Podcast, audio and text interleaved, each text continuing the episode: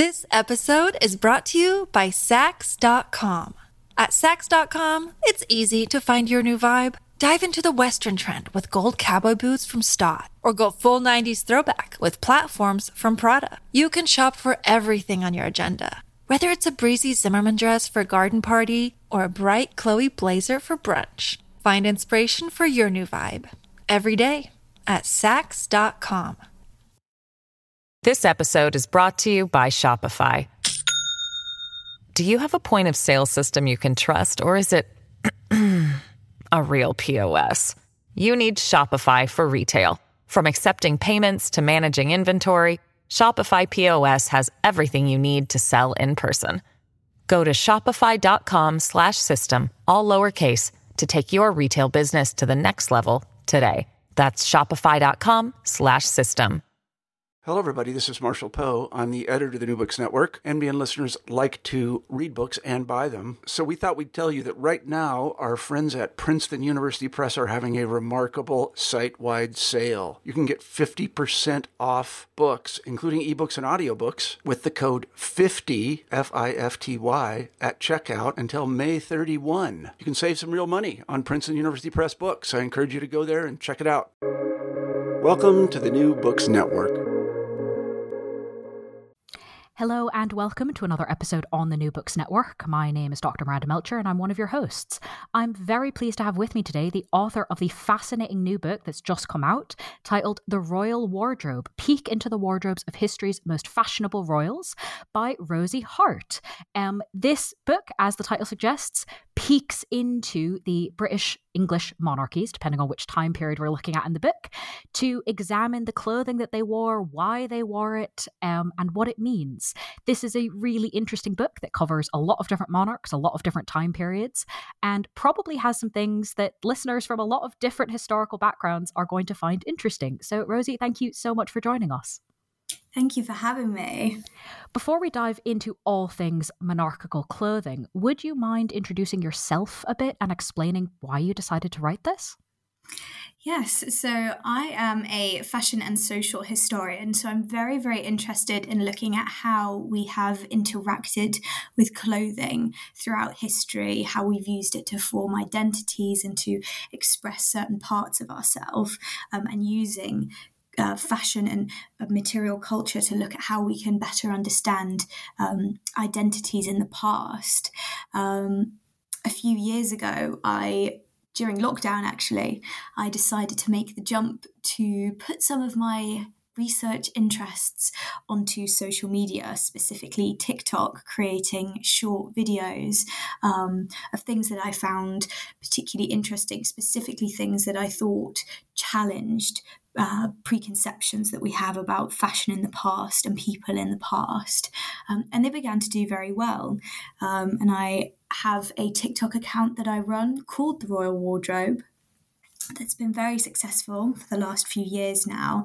And this is where sort of the confidence to jump into writing a book came from um, sort of having this continual feedback and looking at what what interests people what surprises people about the royals and their clothes very cool to get that kind of feedback i'm sure um, and makes a lot of sense reading the book going like yeah okay that is interesting. I'm not the only one who thinks so. Um, so starting at the beginning of the period you examine um, why do you start the book with the tudors? Well, I mean, from a very basic perspective, you begin to have uh, more sources more readily available to you as a fashion historian from the Tudor period onward. Um, especially at the further back you go, the more you have to rely on visual sources um, to give you a sense of what people were wearing because we have less and less surviving items of clothing. So, that is one of the reasons why a lot of people begin often the story of royal fashion from the Tudors, but also on a, a much wider basis, the Renaissance is generally considered the start of fashion, not not quite in the modern sense, but in a sense in a in a way that's much closer to what we would identifiers as the meaning of fashion. Um, flourishing trade networks and also an increased sense of self um, granted many people the opportunity to self fashion an identity through material commodities. So you wouldn't just um, define yourself through the groups and societies that you existed in, um, you could reinforce that with the clothes that you were wearing. And so material consumption became a very important means to display worldly connections and intelligence. So if you knew where in the world to get the best furs for your clothes or the best silks, um, that was a very um, strong visual way of informing people that you were very well connected. So this is a, a, a, very a very important time for material consumption.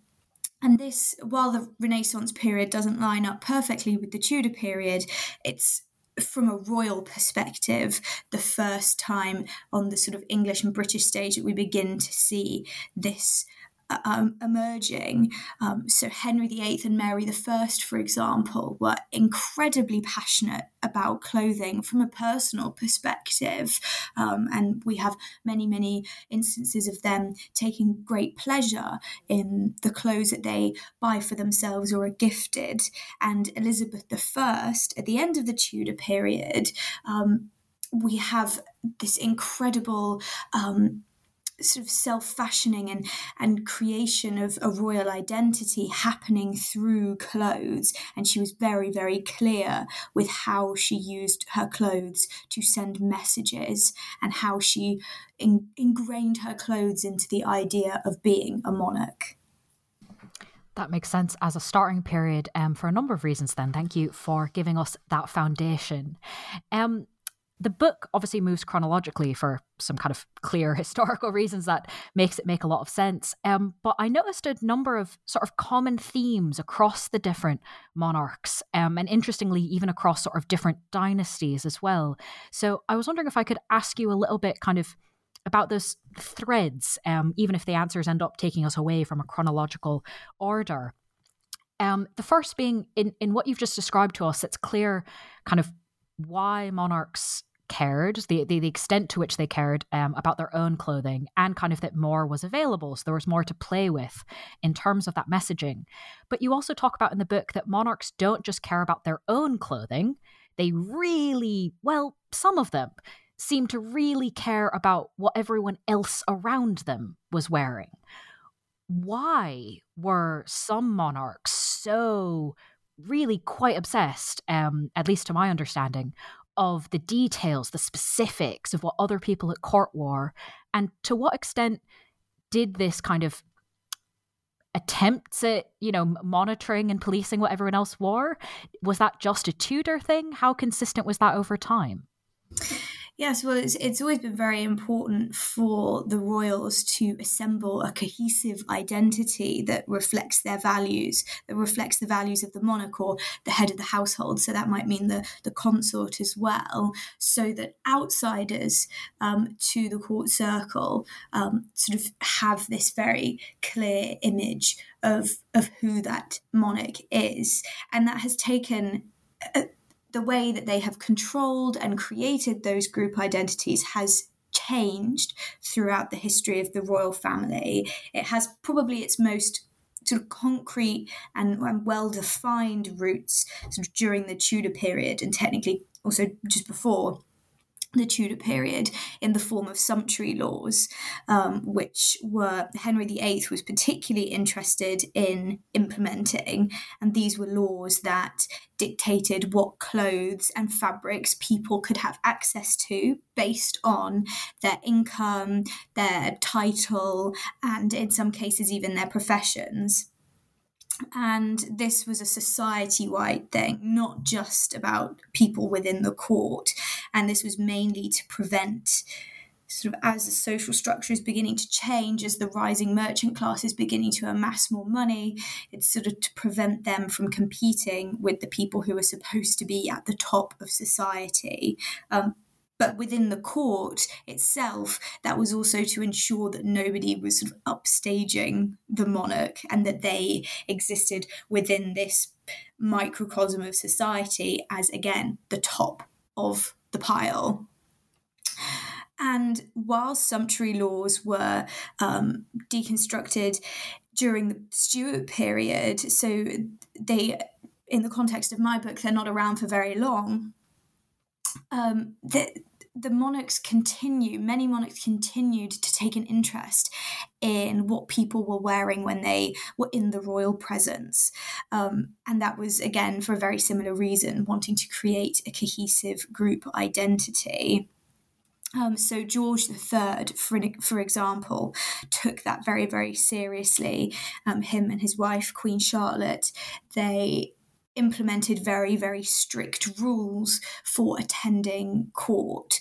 Um, and really, this was to make sure that people weren't slacking. So, whereas the Tudors were trying to keep people down and keep people in their place, the Georgians wanted to make sure everyone was dressing as formally as physically possible um, as a way of sort of showing the importance of the court structure and the importance of being around the monarch in a period where monarchical power was beginning to be challenged um, throughout society um, and across the globe.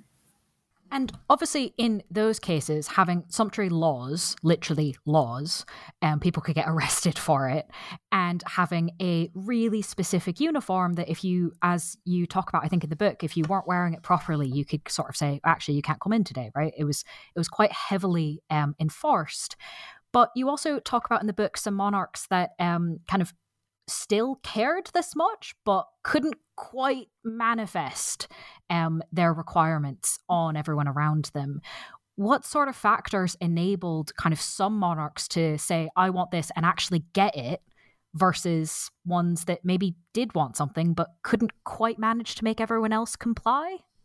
Yeah, it, it was a very difficult process to create these rules, especially after sumptuary legislation disappeared you know that's that's a lot harder. Even with sumptuary legislation it was very difficult to sort of pin it down and enforce um, outside of the court to enforce the kind of punishment that they um, that was being suggested for breaking sumptuary legislation. But it really came down to the method or, or, how extreme the rules implemented were, and also the time in which these rules were implemented. So, Queen Charlotte. Um, during her time as queen consort, there were multiple times in which she tried to enforce certain changes um, and rules in women's court dress in particular. And her first few attempts were unsuccessful. People just kind of complained and complained and complained and unanimously sort of didn't make the move to change. And part of that was probably because she was very new to British society, and what she was trying to implement was a more European uh, fashion uh, of court dress, uh, which would have been quite at odds with the British standard. But when she attempted again to change court fashion and to implement laws, first of all, she did so at a very a, a, very good time. She did so around the time of the American Revolution and the French Revolution, where uh, the aristocracy at large, not just the monarchy, was sort of having to contend with these ideas of society is changing. Are we really at the top? Are we really as secure as we think we are? And so there was a lot more of a, an interest in creating a cohesive aristocratic group identity. So the idea of being told to wear a certain uniform essentially was a lot more attractive. And also the method that Charlotte used to create this uniform was rather than telling people to wear a completely new style of dress, which is what she had attempted to do at first, she sort of encouraged people to continue wearing what they were wearing. So, hoop skirts, for example, even as they fell out of popularity in wider fashionable society at court, they continued to be required for many many many years. So she more she fossilized um, court fashion rather than completely changing it. So it was much more successful um, with that attempt That makes a lot of sense, right? It's harder to get people to kind of go, wait, you're new. What are you making us do? Rather than, actually, you get to keep doing what you're doing. So, yeah, that makes a lot of sense. Um, we've obviously mentioned King George III and his impact already, but I'd love to stay on him for a moment because you have this fabulous um, sentence in the book that, quote, King George III is who we must thank for the shape of the modern monarchy, particularly in regard to their approach to clothing. What do you mean by this? So, George III, I think, is a very interesting figure when it comes to fashion history. He himself was not a fashionable gentleman. He was not at all interested in the intricacies of clothing like other members of his family were. Notably, his eldest son, um, the future George IV, he was very passionate about clothing. Um, but what George III was aware of was the power that clothing could have in assisting um, with the monarchy and with sending out this um, clear vision of, of what the monarchy represented. Yes, so for George, it was less about dazzling your subjects as, as fashion had been for the Tudor royals, for example. Um, and it was more about being a leader and showing um, that he, he saw this as a very important job, that he saw his role as, as being one of, of sort of nurturing the country. And sort of if you think about it from that perspective, what's what's something you would want to wear if you want to position yourself as a leader? Well, possibly a uniform. And that's exactly how George treated his clothes, like a uniform, and actually created um, some civil uniforms to wear himself during his day to day court life uh, in order to sort of compound that. And he expected others in his family and court to do the same, to treat the royal palaces not as a place of frivolity, but as a place of duty. And that is something that has carried on even through until the present day. There have been some monarchs that have definitely been more fashionably inclined, um, but there is still this sense of there's the royals when they're off duty, and there's the royals when they're, you know, doing their work. If we think about sort of the, the coat dress that modern royal women often wear for important functions, a coat dress that doesn't fit within sort of the, the usual fashionable sphere in present day not many people would, I think, choose to wear a coat dress if they were going to work. Uh, but that's what the royal women do to sort of make it very clear when they are attending an important royal function and to make it clear that no, this isn't for the sake of sort of our satisfaction. This is because we are performing a function and we are doing a job and we are carrying out a duty. So that's where this change comes from. And that's why I say that George III was this turning point. Um, because that's where this idea of royal fashion as uniform really comes from. Mm, that makes quite a lot of sense, and I think is going to be familiar to listeners um, thinking about modern royals, going, "Oh, okay, that is what they think. Oh, interesting to know where that came from." Um, similarly, in a kind of tell us the origin story sort of sense, um, one thing that is often common about uh, today's monarchs and honestly even presidents and you know for, from other countries as well the idea of first ladies or their equivalents um, having some sort of responsibility not just to sort of dress the part but to do so wearing clothing made from the country that they're representing um, so wearing british textiles um, having british dressmakers. When and how did that sort of idea come about well, historically, foreign brides, uh, foreign royal brides would be expected to give up their foreign styles when they married into um, the royal family, whether that was English, Scottish, wherever, um, to show really a shift in political allegiance. Yeah, so it was less about patronage and more about sort of showing loyalty to the new country and the new royal family that you had married into. Um, and the local textiles trades had always been very important to British royals. Um, the English wool trade, for example, was very important to Elizabeth I, and she tried to implement sumptuary legislation that would help to benefit um, the English wool trade. Um, but there was always the issue of hypocrisy as foreign manufacturing had always really been seen as far superior to British, um, the British textiles trade, whether that was the raw materials like specific fabrics or the construction and style of these clothes. Um, so we see lots of um, royals throughout the early modern period with tailors that they have brought over, usually from France, usually from Paris. So there is that um, there is that the the kind of idea is, uh, of Paris being one of the fashion capitals of the world that goes back a very very long way.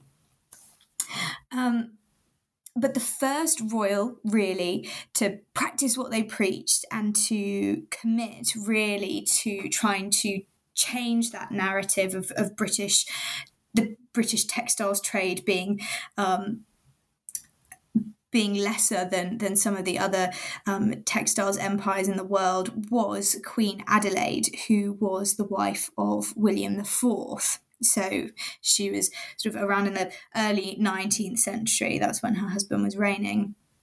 And she sort of undertook this campaign within her own social circle to promote British textiles and made a very big show of trying to prove to people that British lace or British silks were superior to French or other foreign uh, manufactured goods and encouraged women to attend court specifically wearing dresses of British manufacture. And she was the first royal really to be recognised for putting in that effort to uplift and uphold um, the British textiles industry. But it wasn't it wasn't like she brought this in and, and everybody kind of stuck to it from then on. Queen Victoria, for example, was very fond of French textiles and French clothes. And throughout her, the early, very early years of her reign, um, that was a point of contention. There were lots of articles, very angry articles written by local tradespeople who were upset that they had lost this royal support. Um, and then once Victoria realised how um, important it could be to patronize British uh, textiles producers, she made that shift and she sort of put to one side her French fashions and committed herself to wearing British textiles. So that's that it's in the 19th century that we have that modern idea of, of supporting British in, industries and and upholding um, the British textiles industry in particular. This episode is brought to you by Saks.com. At Saks.com, it's easy to find your new vibe. Dive into the Western trend with gold cowboy boots from Staud, or go full 90s throwback with platforms from Prada. You can shop for everything on your agenda whether it's a breezy Zimmermann dress for a garden party or a bright Chloe blazer for brunch, find inspiration for your new vibe every day at Saks.com. This episode is brought to you by Shopify. Do you have a point of sale system you can trust, or is it a real POS? You need Shopify for retail. From accepting payments to managing inventory, Shopify POS has everything you need to sell in person. Go to shopify.com/system all lowercase to take your retail business to the next level today. That's shopify.com/system also around that time, um, or at least within that century, we also have um, the start of photography. And obviously, the monarch gets access to that before everyday people do. To what extent did uh, photography, as opposed to paintings, where you can do all sorts of things with um, clothing and how people appear, how did that change, if at all, how the monarchy approached fashion and clothing?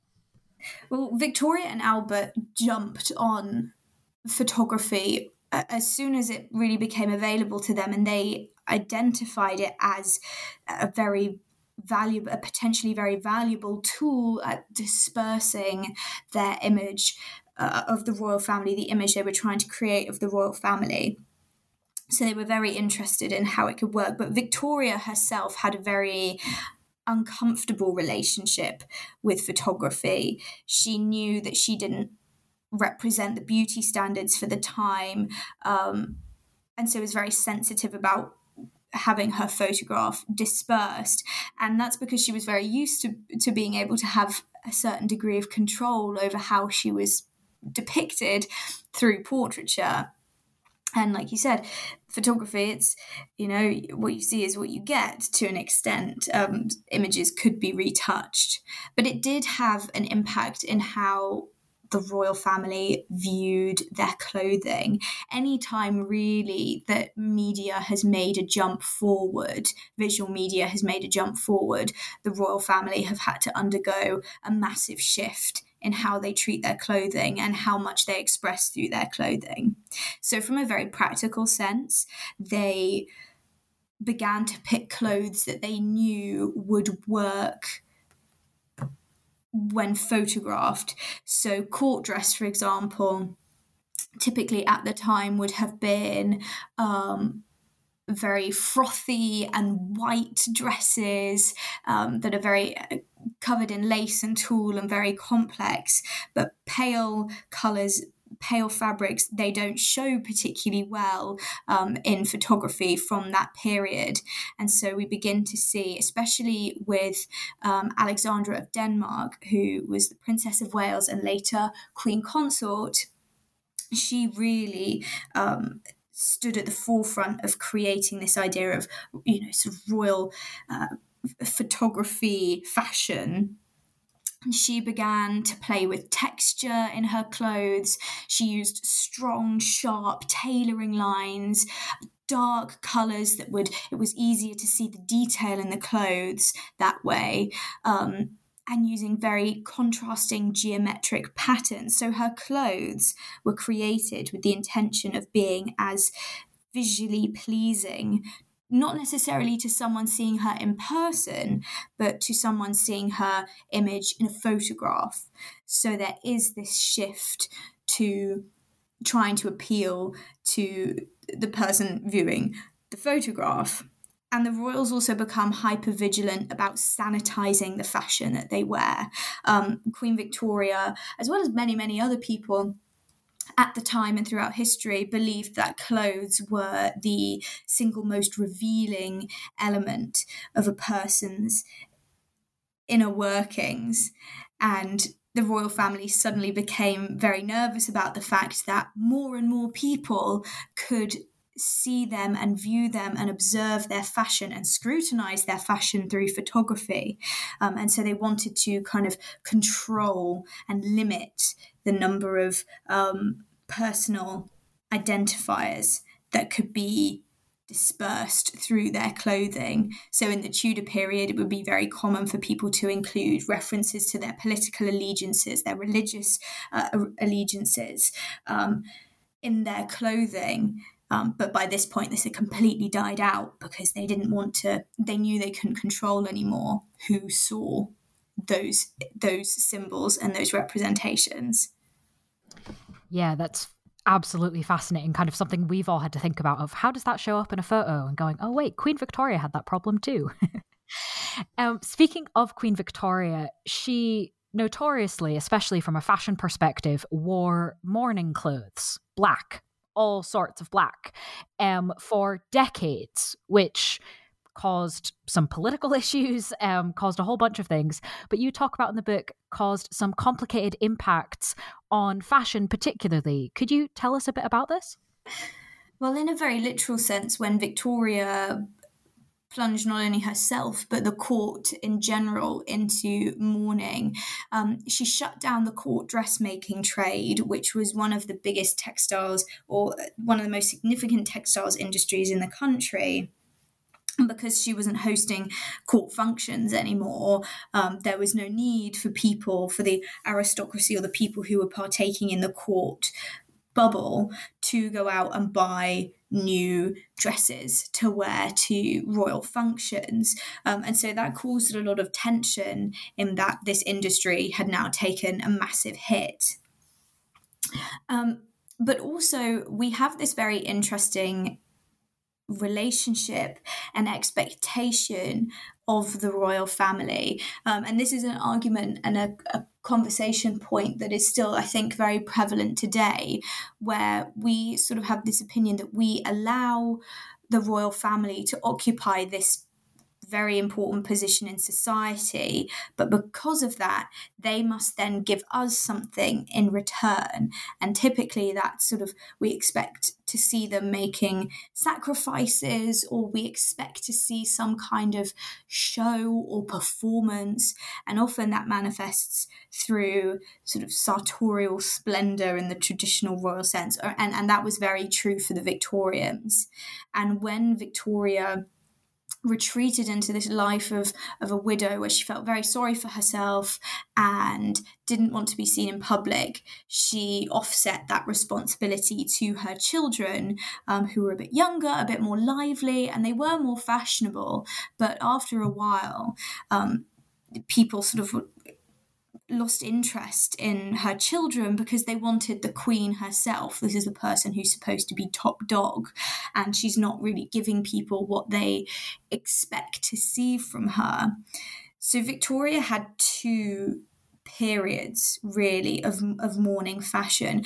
Victorian mourning fashion was split into different periods generally, and usually that was to do with the amount of time that had passed between the death of the of the loved one and you know whatever time it was then um, and this would mean different colors were into brought back into um, the widow's wardrobe for example. But for victoria she did it very differently. She had a period of traditional mourning where she followed the sort of somber regulations that were um, expected by society. And then when this pressure came back in, where people were suddenly very unhappy that she wasn't making this effort anymore, um, she continues to wear mourning clothes, but it's like a royal version of mourning clothes. Um, she incorporates um, gold or silver embroidery into more and more of her dresses um, and incorporates this kind of re- a little bit of regal splendor back into her wardrobe. So she tries to find a middle ground between Victoria the Queen and Victoria the woman who is mourning the death of a, a much loved husband. Hmm that makes sense as a compromise, but an absolutely fascinating thing, um, particularly thinking about that relationship between the monarchy and the public. Um, this, is, of course, is something that doesn't go away with the death of Victoria. In fact, gets even bigger uh, with the modern monarchy that we have now. Um, I was interested in your discussion about Elizabeth II how, given that by the end of her life, we often think of her style and fashion as being exactly on point, you know, very thought through, really impactful. And yet, you talk about in the early part of her reign, in her first decade as queen, that you consider it to be a quote, continual case of trial and error in a quest to establish an independent dress sense. Can you take us through this period that I think most of us probably don't remember? Yes. So Queen Elizabeth, she was never particularly interested in fashion from a personal perspective. Um, for her, it was always very much just I'm going to wear what I'm going to wear, and if if I can go out and I can get muddy in it, then that's that's even better. Um, you know, she's very very down to earth. Um, in that sense. It was Princess Margaret. I'm sure no one will be surprised to hear it was Princess Margaret who was the one who was genuinely interested in fashion and in the, the intricacies of clothing. But of course, being the sort of heir to the throne and, and then becoming queen, Elizabeth did know that she needed to begin to take her clothing seriously because you know people were going to be looking at her and so she inherited really the um the tailors, the dressmakers, and the designers that were used by her mother, um, the the Queen Mother, as we know her. Um, so there's this very awkward period at the start of Elizabeth's reign where she's sort of following the rubric of royal fashion and royal women's fashion that was set out for her mother, which was kind of this frothy fairy queen style uh, model um, with lots of pale white fabrics, uh, romantic colors, everything very pale, pastel, and um, ultra feminine.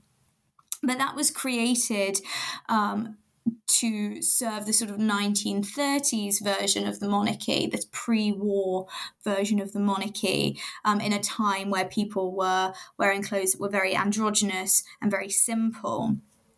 So there was an understanding that something needed to change, but people weren't quite sure how that needed to change because so you think this is the post-war period so you needed to they needed to find something for elizabeth that uh, was one half sort of inspirational figure, beautiful, a fairy like monarch, but also in a way that's palatable to post war Britain, that isn't seen as excessive and isn't seen as tone deaf. So that's where the trial and error comes from.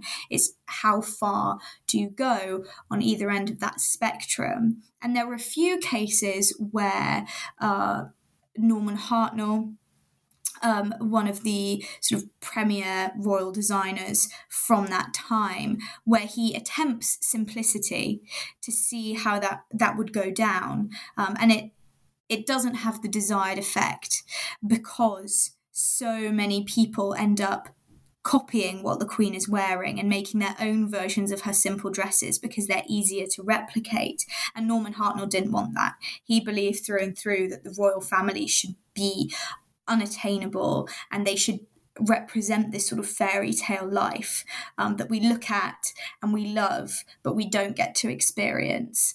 Um, and so he shifted his focus more towards very intricately embroidered or detailed dresses and outfits to to create this sense of unattainability for the average person so that's the kind of dichotomy that Elizabeth II had to deal with early in her reign um, simplicity versus complexity and where that balance fell. And she also had to it was very clear that she was more interested in wearing richer and brighter colours um, when she first began to make clothing purchases for herself and not just sort of relying on her mother. Her interests were straight from the get go, this sort of rainbow queen that we have this image in our heads of um, from more recent years. Whereas the royal standard at the time was still those girlish, pale pastel colours. So it's sort of like Elizabeth as an individual trying to figure out who she is whilst also working within the frameworks of the concept of like the female royal that already existed and having to work against that existing structure. Mm. Yeah, that makes a lot of sense. Um, and especially given what we remember from the end, is useful to go back and look at the beginning. Um, and in some ways, you, I mean, very helpfully bring the book all the way up to the present. And in some ways, King Charles almost has the opposite problem. We, we actually know rather a lot about sort of his style and what who he is. Um, and maybe have already formed opinions about it before he became the monarch. Um, and I admit I wasn't surprised to see him included in the book. It makes sense. The book just came out. Why not include the most recent monarch? I was a little bit surprised um, with your sort of opening that there are lessons that fashionable people can learn from Charles III, um, which I don't think is necessarily what is discussed in the popular press. Uh, but that's why we have books that can go into more detail. So, can you tell us a bit about the lessons you think can be learnt from the current monarch in terms of fashion and style? Well, King Charles has always been very, very interested in the environment and in sustainability, which is obviously a massive topic at the moment, but hasn't always been throughout his life and throughout his time of taking an interest in those issues. Um, and a lot of this, a lot of that interest manifests in the clothes that he wears and not just specifically the clothes that he wears but more or less his attitude to clothing in general and I wanted to kind of frame his choices and his um, approach to clothes as you know, like I said, something that you can learn lessons from. I also I want to stress that I don't think we should all be dressing like King Charles III because I understand that's not sustainable. He is the king. He is um, getting his clothes from some of the most prestigious and expensive tailors available to him. But the ideology that kind of underpins his rationale when it comes to clothes that is something I think we can learn lessons from. Um, we have moved into an increasingly uh, more consumer society where we sort of we don't think about where our clothes are coming from and then we often don't think about where they go once we're done with them, we, we sort of think about them passing through our hands and disappearing off, and we never have to worry and sort of just vanishing from existence. Um, and the same is true for other industries as well. A lot of people don't think about where their food comes from, for example, how it gets onto the table in front of them, and then they don't think about where that waste is going to go. And that's a really big issue, just generally in the um, sustainability co- community um, is trying to think more about um, the existence of a circular economy and the, the life of our material goods. And I think it, it felt very right to finish on on on the note of King Charles and his approach to fashion because a lot of what he espouses he's really taken inspiration from how people in the past have um, treated their clothes. Um, and I think that, again, there are a lot of lessons we can learn from people in the past how people throughout history have interacted with their clothes. So, this idea of thinking very mindfully about the clothes that you're buying, looking for quality pieces that you know are going to last you a very, very long time, developing a personal sense of style that maybe doesn't reflect the sort of minute passings of fashion that are happening at any given moment, but a style that really reflects who you are as an individual so that you know in 10 20 years time you you might still be wearing those clothes because they still reflect a part of who you are ultimately with the aim of reducing the amount of materials that we're consuming and disposing of and also um, about looking for ways to extend the life of our of our garments, mending rather than throwing things away. Um, most people will know how to sort of sew a button or mend a little hole in a jumper or something. But things like shoes, how can we make our shoes last a lot longer? Um, and King Charles has set up a lot of very interesting initiatives in his time in order to. Um, improve the standard of sustainability in the textiles industry in Britain.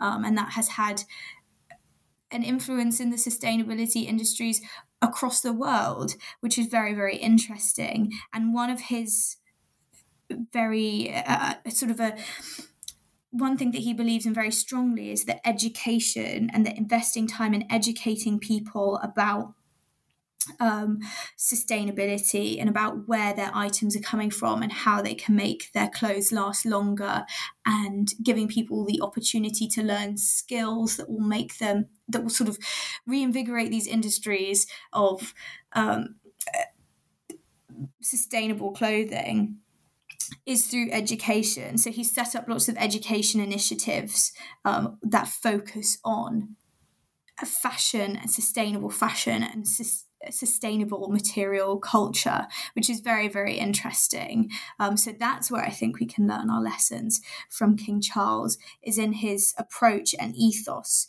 to filling your wardrobe sustainably rather than I'm, I'm definitely not saying everyone should pop out to Ede & Ravenscroft to go and get all their shirts or whatnot but yes that's that's where i think we can learn our lessons fair enough um this book obviously covers um, a lot of time, a lot of monarchs, a lot of different elements of fashion.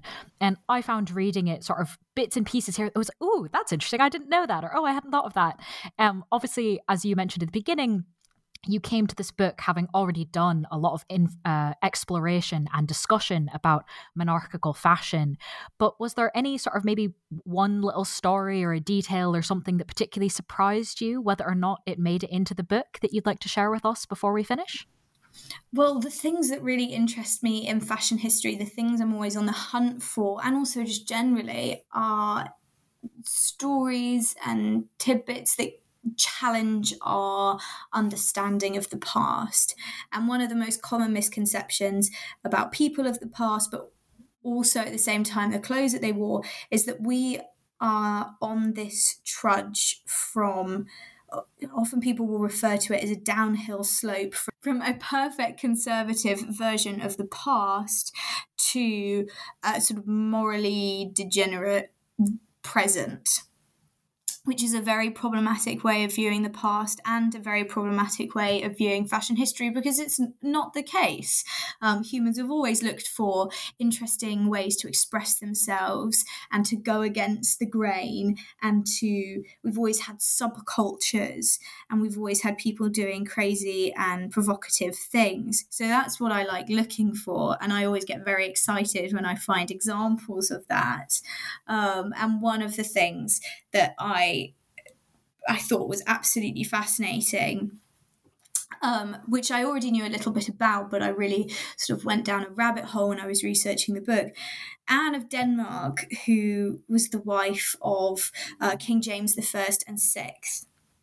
So, in the early 17th century, um, they came down to England from Scotland and sort of the reigning over both countries. Um, but she was very well known for displaying her entire chest. Um, she had necklines that, according to one um, eyewitness, exposed her chest bare down to the pit of her stomach. And if you go to Westminster Abbey and you see her funeral effigy, you can see where they've painted the outline of her dress, and it is extremely low and it dips below her nipples. Um, it's very much not what we would expect. Um, it doesn't fit that kind of traditional conservative model of thinking about the past. Um, and it was many historians believe it was because she was very proud of her chest, um, but also because she enjoyed court masques and theatre and performance and that sort of risque exposing fashion was what was popular in uh, court masque performances. So she was having fun and being a little bit different and a little bit scandalous with her clothing and that's something I don't know. It felt very it felt very modern. It felt very refreshing, but it also felt sort of nothing like you would imagine the, the, modern royals doing. So it was very interesting to to discover and to get involved and look at those kind of very surprising moments in royal fashion history. And what a great way to um, come to the end of the discussion about the book, kind of with such a clear example of what listeners uh, might want to read about should they have listened to this go, oh, I want to know more. Um, there's all sorts of stories in the book. So thank you for sharing one of them with us. Um, but before I let you go, I'd love to ask if there's anything that you might be working on now that this book is available for people, um, whether or not it's a book, whether or not it's on the subject of royal fashion that you'd like to preview for us. Yes, so I am currently researching I'm researching a group of prostitutes in the 19th century, so it's very, very different. Maybe I've had a little bit of royal fatigue, I think might be uh, the reason why I've taken a little shift. Um, but I'm looking at this group of high class prostitutes in the 19th century who became fashion icons of their time. And I'm trying to piece together um, the certain elements of fashion that they introduced or popularized um, and how they became fashionable celebrities. So it's sort of linking into that um, idea of, of looking at a, a new and slightly scandalous version of fashion history. Well, that will be very exciting. Best of luck with that project. Thank um, you. But of course, listeners can read the book we've been discussing while you're working on it, titled The Royal, Royal Wardrobe Peek into the Wardrobes of History's Most Fashionable Royals, um, just published. So do go ahead and get your hands on it. Rosie, thank you so much for being with us on the podcast. Thank you very much for having me.